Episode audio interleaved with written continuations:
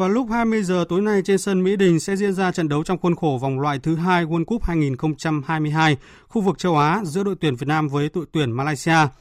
Để đảm bảo trật tự an toàn giao thông phục vụ trận đấu, thì Công an thành phố Hà Nội tăng cường đảm bảo an ninh cho trận đấu.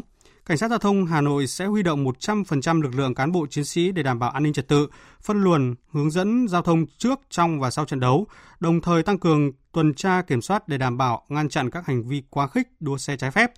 Và đáng chú ý thì tất cả các khán đài trên sân vận động Mỹ Đình sẽ được lắp camera giám sát để kịp thời phát hiện, ngăn chặn và xử lý các hành vi vi phạm.